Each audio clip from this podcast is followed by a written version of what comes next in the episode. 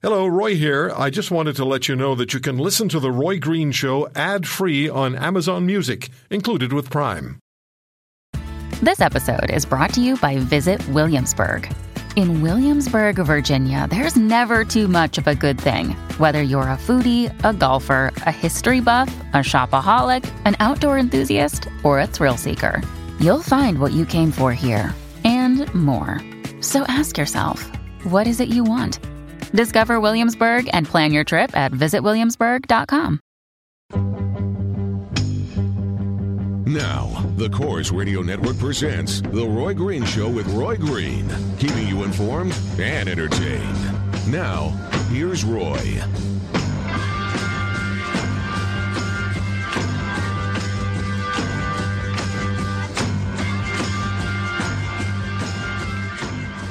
I was planning to talk about marijuana this uh, top of this hour because that's on the agenda to become legal. The recreational use of marijuana is going to become legal, says the federal government and the prime minister. And uh, our plan was to talk about that, and we're going to talk about climate next weekend. But our guest we were going to talk to marijuana about, not available to us, and I don't know enough about the legal argument and the cases before the Supreme Court of Canada to walk you through it. So we're going to talk climate today. And we're going to talk to climate to Canadian climate scientist Dr. Timothy Ball. He's the author of the book Deliberate Corruption of Climate Science. And Dr. Ball has been on the receiving end of a lot of invective. Invective. Uh, I, uh, years ago, how many years would it be? Maybe, let me bring uh, Tim Ball on, on the line now. Hi, Tim. How are you, Roy? Thanks for the opportunity. Yeah, it's again. been a, it's been a while since we've talked. You know, it's been a while since I've talked climate, really. Well, exactly, but of course it's back in the news. And by the way, uh, the attacks are more than invective. I've had three lawsuits, two of which are ongoing right now. Well, I, I don't know what they're accusing you of. I just want to talk about climate. Yeah. No, I realize that. No, I You know- understand that. And by the way, I, I, I happen to think that we're going to need that marijuana to deal with the mess the world's in. It's not a it's not a very healthy place at the moment. You know, a lot No, a lot of things are are quite seriously wrong and Well, and- need and to be addressed. Yeah, and the difficulty is sorting out uh, what's fact and fiction. And that, by the way, was uh, part of a keynote address that Michael Crichton, uh, you know, the author, um, uh, he gave an address in 2003, and he said this was going to be the challenge, sorting out uh, the truth from the propaganda.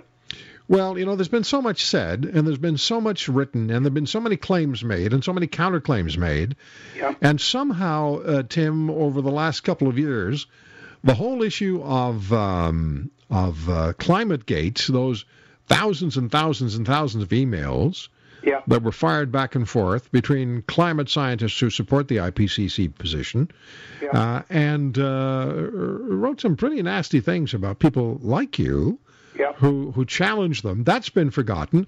Also forgotten or shoved under the carpet has been the fact that the chairman of the uh, IPCC, um, Pachauri, Dr. Pachauri, uh, Dr. Pachauri made a prediction for a British newspaper, I think it was, that by 2035, I'm just going from memory here, 2035, the, the, the glaciers would all be gone. Uh, in in in, An- in Antarctica, and then they had, he had to admit that well, that wasn't really any re- research; it just sort of made that up. Yeah. But that's forgotten, Tim. How's that forgotten? Well, of course, part of it is that there's a campaign to, to cover it up. I mean, one of the things that happened with the leaked emails was they immediately organized uh, government inquiries. And I know from all the ones that I've been on that they're predetermined in terms of the outcome because they they set the rules of the game, the terms of reference. And Clive Crook, who was a, a superb editor for The Atlantic, which is a first class magazine, as you know, and he said, look, um, here was an opportunity with these investigations to sort out what was going on. And he said that all it ended up with was another whitewash. And of course, the people that perpetrated it are wandering around saying now, "Oh, we were absolved. There were these there, were these inquiries, and we were we were all absolved from it." But of course, this is um, this is why what's going on in Paris now is so critical, because the reason that those emails were leaked was that they were going to have a COP, and that stands for Conference of the Parties. And when Maurice Strong, that dear beloved Canadian who's hiding out in China now, when he set up um, uh, the Agenda 21 and the Intergovernmental Panel on Climate Change, he set up the COP, the Conference of Parties, which was the political vehicle for pushing these climate issues. And then he set up the Intergovernmental Panel on Climate Change, which was the science uh, branch to come up with the science to support the political agenda that they were pushing. And uh, the COP 15, the Paris is COP 21, the COP 15 in 2009 was going to be the introduction of a global carbon tax um, that was going to be collected and handled by the International Monetary Fund and it was part, of course, of the. Okay. Uh, mo- yeah, sorry, go ahead. No, no, Tim. What, what I wanted to do is I want to get to the yeah. climate side of things and what you know yeah. what's wrong with the the argument that's put forward that uh, that uh, you know uh, the, the world is the greatest crisis the world is facing. Barack Obama has said it. It's said over and over by different people. The biggest climate, the big, biggest crisis is climate change. Last week, uh, the most popular meteorologist on French television yeah. got fired because he challenged that notion and he said, well, you know, global warming isn't necessarily all that bad in, in, in some cases. I'm paraphrasing. And yeah, he wrote yeah. a book challenging the IPCC's, IPCC's uh, global warming argument, climate change argument.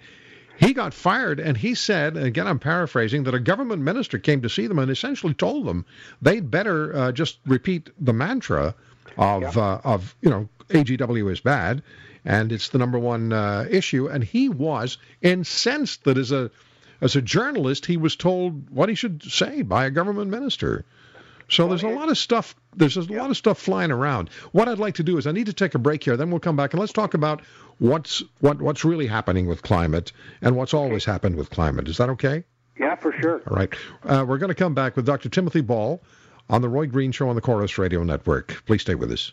Climate is what we're talking about now. And the climate conference, the conference of the parties, uh, is coming up in Paris starting on Sunday, the 30th.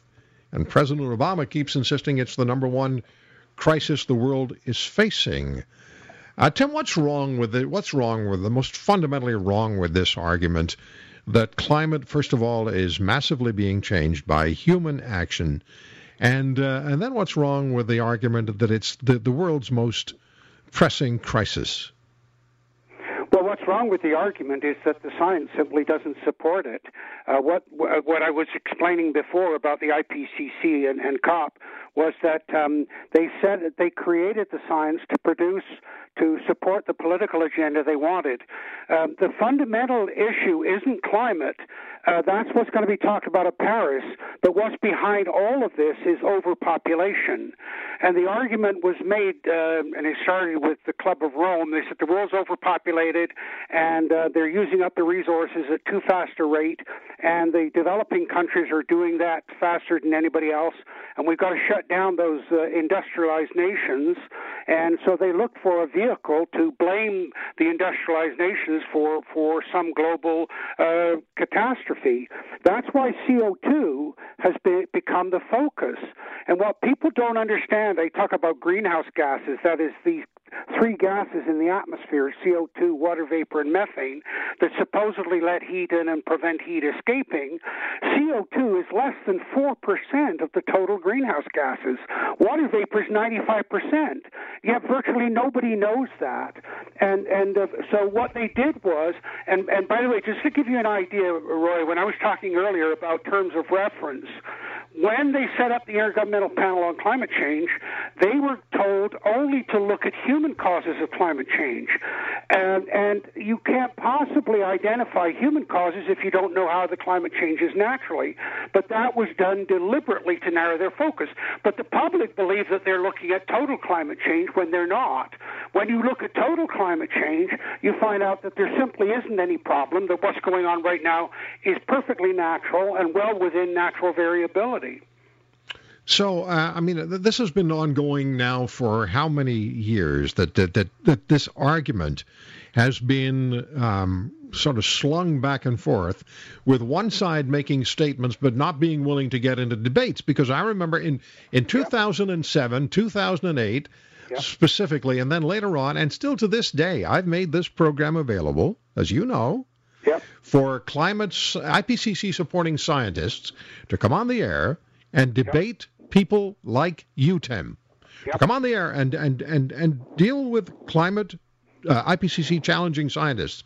And Elizabeth May, the leader of the Green Party, sent an email to a number of the IPCC supporting scientists, and she'll she'll confirm this.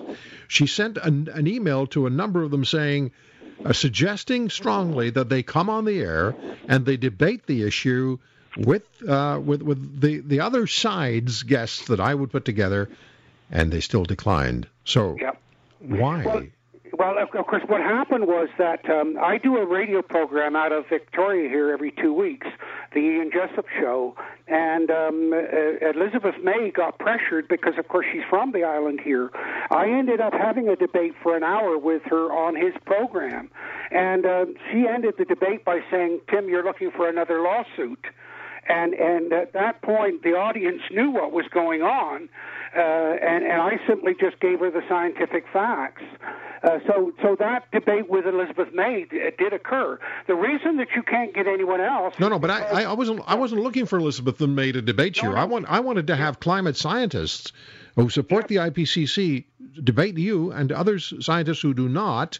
And Elizabeth May supported the position that that that that this debate take place on this program. Yeah, but the, the reason that they won't debate, and, and Elizabeth uh, ended up having to debate me, was because they they know what the truth is. That's what they're afraid of. That's why they won't debate it, and uh, so that, that it's So- easier just to remain silent So, and, Tim- and, and marginalize people like me. What's happening then with climate? What's happening? Well, what's happening is the Earth has um, stopped uh, warming. It warmed up to 1998. It's been cooling since 1998, very slightly. The trend is increasing. And uh, that's because the sun uh, has gone into a very quiet period. Sunspot numbers have decreased. And the problem is, and notice, by the way, Roy, when this started in 1988, which, uh, and it started then because that's when James Hansen appeared before Al Gore's committee and, and said he was certain that human CO2 was causing global warming.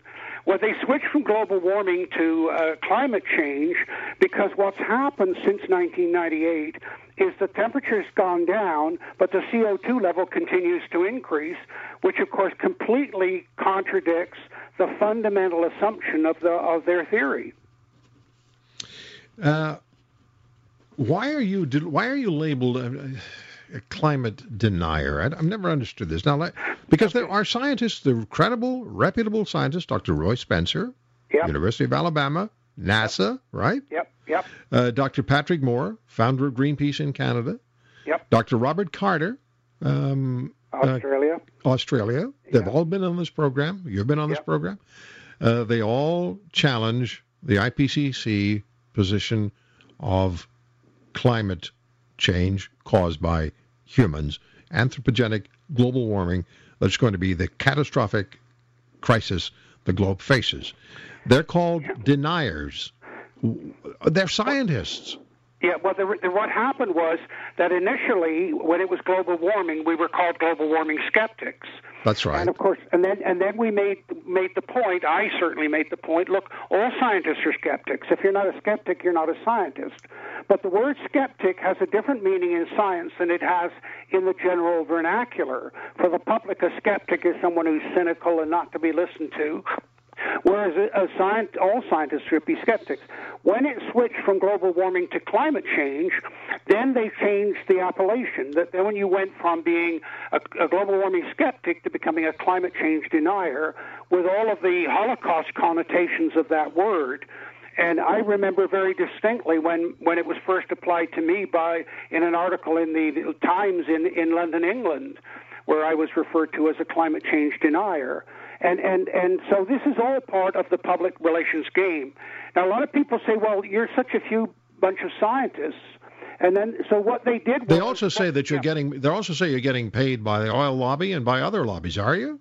No, I wish I was. My wife and I have spent every all of our savings on our legal bills, and and we're just living on our pensions. We're not complaining. We knew what the fight would involve. Uh, but uh, no, I've never received a nickel from any energy company at all. In fact, virtually all of my research funding came from the National Museum of Canada. Tim, uh, let's deal with this. This th- Yeah. because this is I'm, I'm going to get emails uh, from people who challenge you Yeah. and think that I'm, you know, I'm I I'm a heretic just like you because I'm not supposed to ask questions. I'm not supposed to say this doesn't make any sense. They said, "Have you ever read anything on it?" Yeah, about seven, ten years worth of nonstop reading. Well, I shouldn't say nonstop. I haven't read some things for a while, but I read for years voraciously about this. But there have been, it appears, if you just look at the climate stories that have been uh, that have been uh, making news over the last couple of years, there's been some pretty extreme stuff that's happened, right? I mean, there's been some extreme Yeah, weather, and that- that's that- pointed at as uh, prima facie evidence of of uh, climate change becoming the absolute catastrophic uh, reality that, that, that the supporters of the IPCC argue. They say that coastlines are going to disappear, and we're all in for heck. Yeah, well, okay, yeah. Ac- Actually, I, I I always joked living in Winnipeg that I could sin and enjoy all the pleasures of this world, which would guarantee I'd go to hell and finally be warm forever. But the, beyond that, the, the, there is no um, uh, increase in extreme weather. All of the events that are occurring are well within natural variability. In fact, I'm sitting in front of my computer right now writing an article about the year 1709 when it's estimated that three quarters of all the walnut trees in Europe were killed in one winter. Um, they talk about the trees exploding because the, of the cold weather. And and, and the, what they what they're working on here is they know people don't know the climate, they don't know the climate science, they don't know how much climate changes naturally, and therefore that um, I would say ignorance isn't the word, but lack of knowledge is exploited. And of course, it's then very easy to marginalize uh, people like me and, and Carter and, and Roy Spencer and so on by saying, oh, they're skeptics or they're deniers, don't listen to them, oh, they're paid by the oil companies. And, and of course, that's the game. As you know, uh, what happens now? You dare to ask a question about Obama's uh, documents, oh, you're a birther. Oh, oh, you you you dare? Yeah, I want to know why we yeah. can't. I want to know why we're not allowed to see his his uh, his university records. Why are they sealed? On, that's got nothing to do with what we're talking about. Have you No, ever? Have you ever? And we we have about 35 seconds. Time goes by. Uh, have you ever thought of just giving up and saying, "Hey, it's not worth it. I, I'm I'm just getting. I've had to. I've had enough of this." Yes, I have, and particularly with the lawsuits. And when when you get to the point where if the if your doorbell rings at four o'clock on a Friday and your wife starts crying because she thinks it's another summons from the sheriff, you certainly start thinking about uh, giving it in. And as somebody once said, if the world wants to be gold, let it be gold. Tim, thank you for joining us. It's been a long time. Thank you, Roy. Dr. Timothy Ball. His book is Deliberate, Deliberate Corruption of Climate Science. Deliberate Corruption of Climate Science. Dr. Timothy Ball, Canadian, PhD. When we come back, we will talk about marijuana and we will talk about the legalization of same. And for the recreational use, and we'll also talk about medicinal aspects of marijuana, but what you know what has to happen as far as the law is concerned. Alan Young, law professor, Osgoode Hall, York University. He's argued for the legalization of marijuana before the Supreme Court of Canada. He's one of the sharpest legal minds, never mind the country, but in the world. We'll come back.